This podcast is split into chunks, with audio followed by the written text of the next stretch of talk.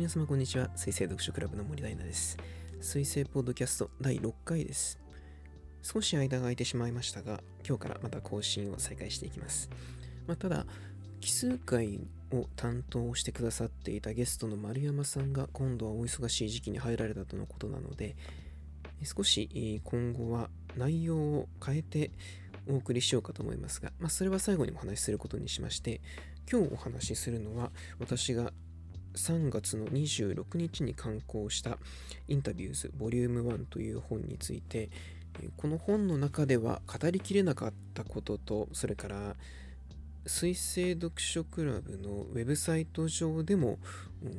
書かなかったことについて少し詳しくお話をしていこうかなと思います。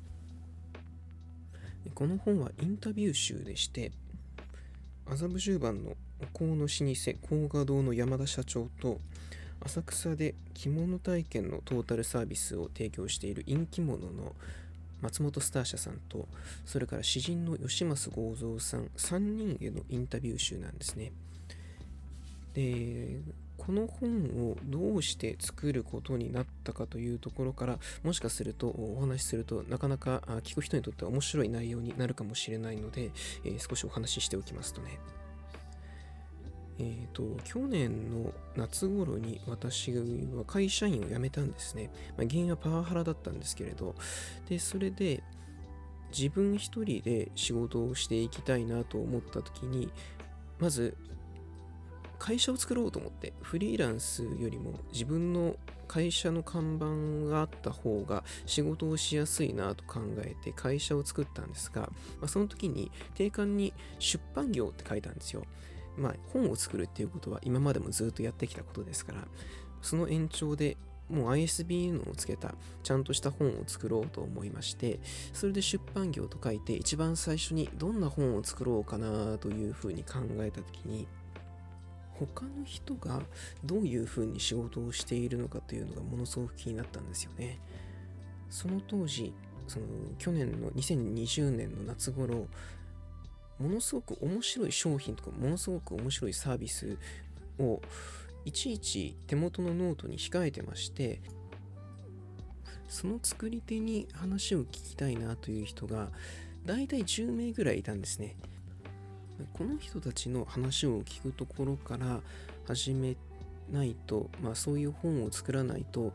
自分がさらにその次に作るものっていうのがなかなか浮かばないなというふうに思うぐらいやってみたいコンセプトだなと思ってそれでその10人の中からまずは3人選ぼうというふうに決めたんですね。でお一人目が高画堂の山田さんだったということなんですけれどなんで高画堂を選んだかというとお香ライフというお香のお線香のサブスクリプションをやっているのをどこかのタイミングでツイッターで見てその時は商品の写真を見ただけだと思うんですけれど、まあ、よくよくこう探してこう情報を見てみると社長の山田祐介さんがノートにいろんな文章を投稿したんですね。それを読んでものすごく面白いと思ったんですよ。こう今までお香の業界っていうのは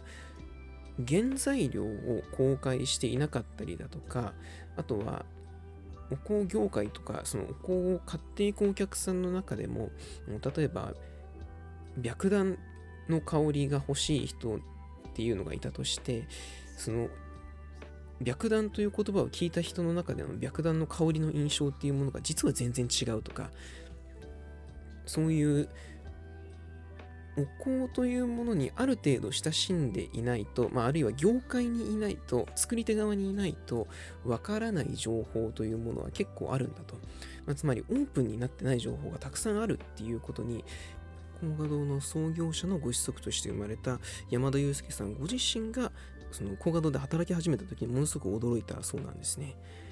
で、えーと、インタビューでも語られているんですけれども、えーと、オープンに、情報をオープンにするとか、あとは売り手と買い手の立場をフェアにするだとか、大量生産、大量消費ではなく、材料としての資源を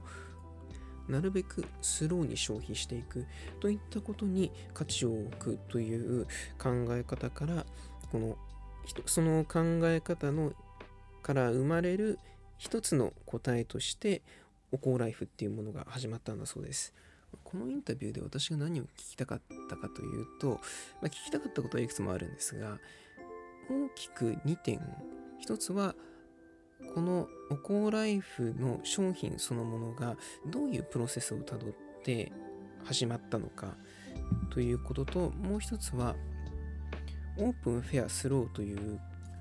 香雅堂さんの今のテーマがどのようにして生まれたのかということを山田さんご本人にお聞きしたいなと思いました。それで1つ目のポイントであるどういうふうに商品化されていったのかというプロセスについては本の中で詳しく山田さんに、お話ししていただきましたので、えーと、読んでいただきたいなと思うんですが2つ目のオープンフェアスローっていうものがどういうふうに浮上してきたかというところについては、えー、すごく面白いなと思ったので少しだけ紹介しておきますと山田裕介さんやあるいは共同副代表の奥様が持っていた世代ならではといってもいい価値観としてオープンとフェアとスローっていうものが出てきたというふうにお話しされていましたね。で面白いことにこの背景には香木バブルっていう出来事がありまして2011年頃にお香の原材料である香木が中国から来た人たちにたくさん買い占められてでもし今後香木っていうものをコンスタントに消費していくならばスローに消費していく必要があるねということで新しいアプローチの手法としてオープンフェアスローが出てきたということなんですね。お香の業界、作り手の話っていうのは今まで私全然聞いたことがなかったのであこんなことが起こっていたんだという驚きがありましたでそれからこのインタビューの中で一番私が個人的に面白いなと思ったのはこのショーのクライマックスにお香クラフトというまだ構想段階のアイディアについて山田さんが語ってらっしゃるところがあってこれは私非常に面白いなと思いましたね、まあ、どういうものになるのかという詳細までは教えてもらえませんでしたがお香のコミュニティっていうものを作ろうとしていると。でコミュニティっていうものってそのここ数年あのコロナになる前からあのよく話題になるテーマの一つではあってのコミュニティをどういうふうに作ろうか。でそのコミュニティのあの規模っていうものもいろいろ考えられるわけですけれど多分ここまで話題になるのはオンラインサロンだとか定額制のメンバーシップっていうものがすごく人口に感謝するようになってきた。すごく馴染みがあるものになってきたのに加えてやはりそういうビジネス面の理由だけではなくて人々の個人的な願望として職場でも家庭でもない第三のコミュニケーションの場が欲しいという風な気持ちっていうものがいよいよ強く醸成されていった結果なんだろうなというふうには思います。でそこで考えられるコミュニティっていうものは例えばお香のようにすごく趣味性の強いものについて他の人たちといろんな会話をするっていうようなレベルから子育て中の人たちが育児の悩みを他の人たちと共有し合うような精神的な安定に関わるものまでいろいろなレベルがあり得るはずですよね。で一つのコミュニティはきっと一人の人が細い繊維だとするとそれが束になるようなでそのメンバーが少しずつ変わっていくようなそういうモデルとして考えられると思うんですが個人レベルにおいてもその視覚化というか例え方はできると思いますね。土曜日にはこっちのコミュニティに所属して日曜日にはこっちの方で人と話すっていうようなそういうライフスタイルが今後すごく明確になっていくのではないかなという予感はしています。なのでここはコミュニティですよあなたの同行の死がたくさんいますよっていうのをちゃんとアピールできるような入り口を作っておくことがきっとこれからのコミュニティ作りにはすごく重要になるんでしょうね。何かそのアピールの仕方っていうものもあの個性的なものがあると変わっていくんじゃないかなとそういう気がしています。そしてインタビューお二人目が人気者の松本スター社さんです。松本さんのツイートを見たのはおそらく19年の中頃ぐらいですかね。その時すごく現代的な着物の着方っていうものにすごく惹かれてもっと見たいなと思ってフォローしたようななんかそんな記憶がありますでちょうどその少し前ぐらいの時期に着物のコーディネートが SNS の中に見え始めて私が大学生だった2016年のことだと思いますが、えーと、京都の大塚呉服店が若い女性をターゲットに現代的な色合いの着物をリリースして話題になったりだとかあとは SNS でそのコスプレじゃないんだけどその着方としてはオーセンティックな着方を学んだ人が漫画とかゲームのキャラデザに寄せた着方っていうものをアップしていったあっていうことがありましたね。ただ松本さんがその後アップしていった着物の写真というのは他の SNS の着物写真にはない何かはるかに上回る何かがあったんですよね。その例がハリー・ポッターの4つの量をテーマにした着物の着方であったりとかジェンダーレスな着方であったりとかあとはプラスサイズの浴衣というものが、まあ、その一例なんですけれどそういったものを見ていて、うん、これは子供の頃ああ世の中こうなればいいのにというふうに思っていた見たかった21世紀そのものだなということにある時気がついたんですよ。私幼い頃の記憶ってかなり鮮明に持っていて、まあ、もちろんどこかは捏造されたものだと思いますけれど2000年ぐらいまでは和風のものって身の回りに全然なかったんですよ。ところが小学校に入った2000年を超えたあたりからポピュラーカルチャーの中に和風のものっていうのが突然入り始めたんですよね。あの記憶が正しければ抹茶のアイスだとかあとはあのネスレのキットカットに宇治抹茶が入ったのも多分2000年代だったんじゃないかなと子供だったのでそういうのにものすごく敏感だったので多分正しい記憶だと思うんですけれどね突然着物だとか和食だとか日本家屋のようなものがテレビに取り上げられるようになってこの変化は一体何なんだろうなと。それでこういった長い伝統を持つものについてはきっと現代の価値観とは衝突を起こすような印象もあるだろうからそういったものがだんだんと解決されていくのかなというふうに、うん、小学生の頃思っていてただ、融通が効かない状態がずっと続いているらしいことは、まあ、その後も中学、高校と、まあ、いろんなメディアを見ていて、あの見聞きしていたんですね。松本さんのインタビューを読んでいただくとわかるんですけれど、実際松本さんもそういう壁にぶち当たることが何度かあったみたいなんですよ。まあ、その最たる例が、着物のサイズっていうものはもう反物のサイズが決まっているから少し体格が大きい人はあの正式な着物を着られないというような状況を着物を作ってる人たちは全然変えようとしてないんですよね。その高い壁をご自身で崩そうとしているところに松本さんの活動の大きな特徴があるんですよ。これは着物に限った話ではなくて、インタビューの最後の方にも触れられてるんですけれど、タトゥーをしている日本人女性の写真を撮るっていうプロジェクト、タトゥーガールズ JP っていうプロジェクトをやっていて、でその結果として、外国人向けの英字新聞、東京ウィークエンダーの表紙に採用された。で、その採用されたものが、日本語学校に置かれたんですけど、その日本語学校では、タトゥーは隠さなきゃいけないっていうルールがあって、で、そういうルールがあるところに、タトゥーを露出している人の写真が配布された。この、なんでしょうね、風穴のように開いた自由にまつわるエピソードっていうのは、まあ、その日本語学校の先生が松本さんにあの寄せたメッセージだったそうなんですけれど、それはすごく胸にくる話でしたね。松本さんは外泊の知識量とそれから着物のコレクションを駆使してこれまで誰もタッチしたことがなかった領域っていうのを開き続けているんですけれどでも今こうしてお話ししながら気づいてきましたけれどそれはむしろ着物のコーディネートをお客さんにパーソナライズするという松本さんのやり方が生み出す当然の帰結と言えるかもしれないですね。こうありたいというお客さんの要望をこれまでの着物サービスが実現する方向にサービスを向かわせなかったところに松本さんが現れてそれを実現していったと。大げさじゃなくいろんな人を救うことになってるんじゃないかなと。松本さんが作り上げたものを見れば見るほどそう思えてきますね。さて3人目は詩人の吉松剛三さんです。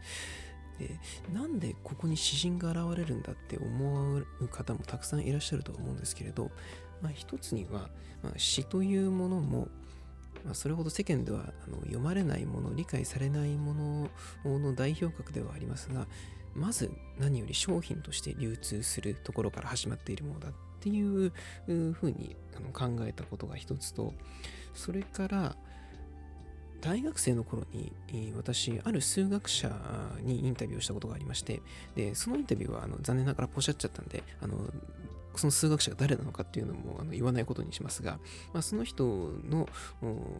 考え方として最も偉大な職業っていうのは詩人なんだと。なぜなら言葉を作るからだ。で数学者もまた詩人であるのだっていうことを、まあ、彼は言ってたんですよね。でそれは私の中の、まあ、意識の中にも無意識の中にもずっと響き続けている言葉ではあってで2018年に私が大学で教わっていた小説家の堀江敏行とそれから吉松さんの対談が銀座で行われたのででその時に吉松さんにサインをもらったらあの握手してもらった時にああそうかあなたはあの堀江ゼミの卒業生なのねで本も作っていると。なんか今度一緒に何かしましょうよっていうようなことを吉松さんに言われたんですよ。でえっ、ー、とこのインタビューズボリューム1を企画するときに、いや、お言葉にここは一つ甘えてということで、えっ、ー、と、なんとか吉松さんにコンタクトを取ろうと思って、まあ、それに成功したんですね。そんな風に、私と吉松さんで一緒に何かを作るということが実現した企画ではあったんですが、吉松さんご自身は、えっ、ー、と、これまでたびたび詩人は職業じゃないっていうことをおっしゃってるんですよ。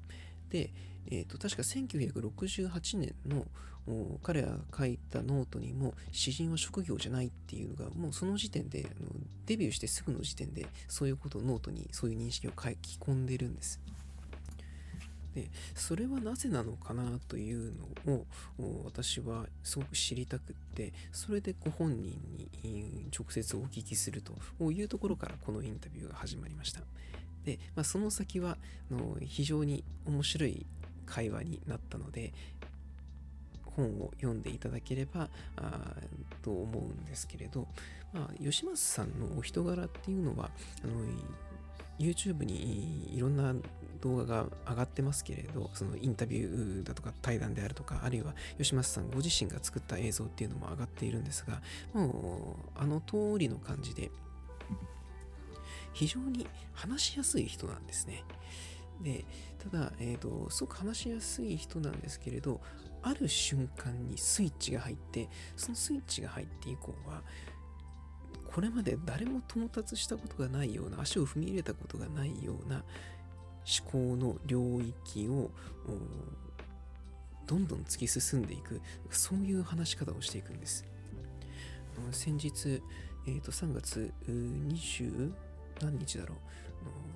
NHK の E テレで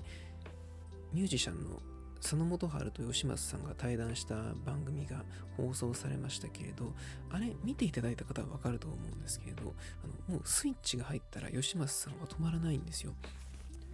特に対談相手がいる場合もう相手の思考を精密に追跡してで相手自身も考えていなかったようなポイントを発見する、うん、いつもそういう話し方をするんですね。であの番組のように私と吉松さんの会話も進んでいってこれをどう言葉にしていいのかわからないっていう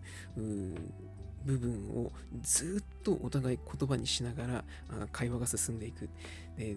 後々その時の様子をあの撮影してくださったカメラマンの平原愛さんがすごくスリリングな会話だったっていうふうに、えー、おっしゃってくださったんですけれどあの本当にあの旗から聞いてたらものすごくスリリングだったと思います。このインタビューは2人の専門分野が文学であることもあってかなり文学の話が多くなってしまったんですね。なので読者のためにたくさんの注釈を入れたんですが、まあ、結論として、えー、吉松さんのお話を聞きながら考えていたのはアイディアって本当はいつでもたくさん降ってくるよねっていうことなんですよ。でもその中から次に実行できるアイディアって一つしかない。だからそれがものすごく楽しい人もいればそれを怖いと思う人もいて私自身はそれを楽しいと思えるそれを利用できる仕事の環境にずっと身を置いていたいなというふうに思いましたね。これは詩人と話すことでしか得られなかった結論だなというふうに思います。なぜそんな話題に至ったのか。吉松さんと私の会話こんな会話を本当にしていたのかというふうに疑われそうな会話ですけれど本当にしていました。あの文字を起こした結果のこの文章っていうのもかなり分かりやすくなっています。どんな会話が繰り広げられていたのか。あのこの本を読んでお楽しみいただければと思います。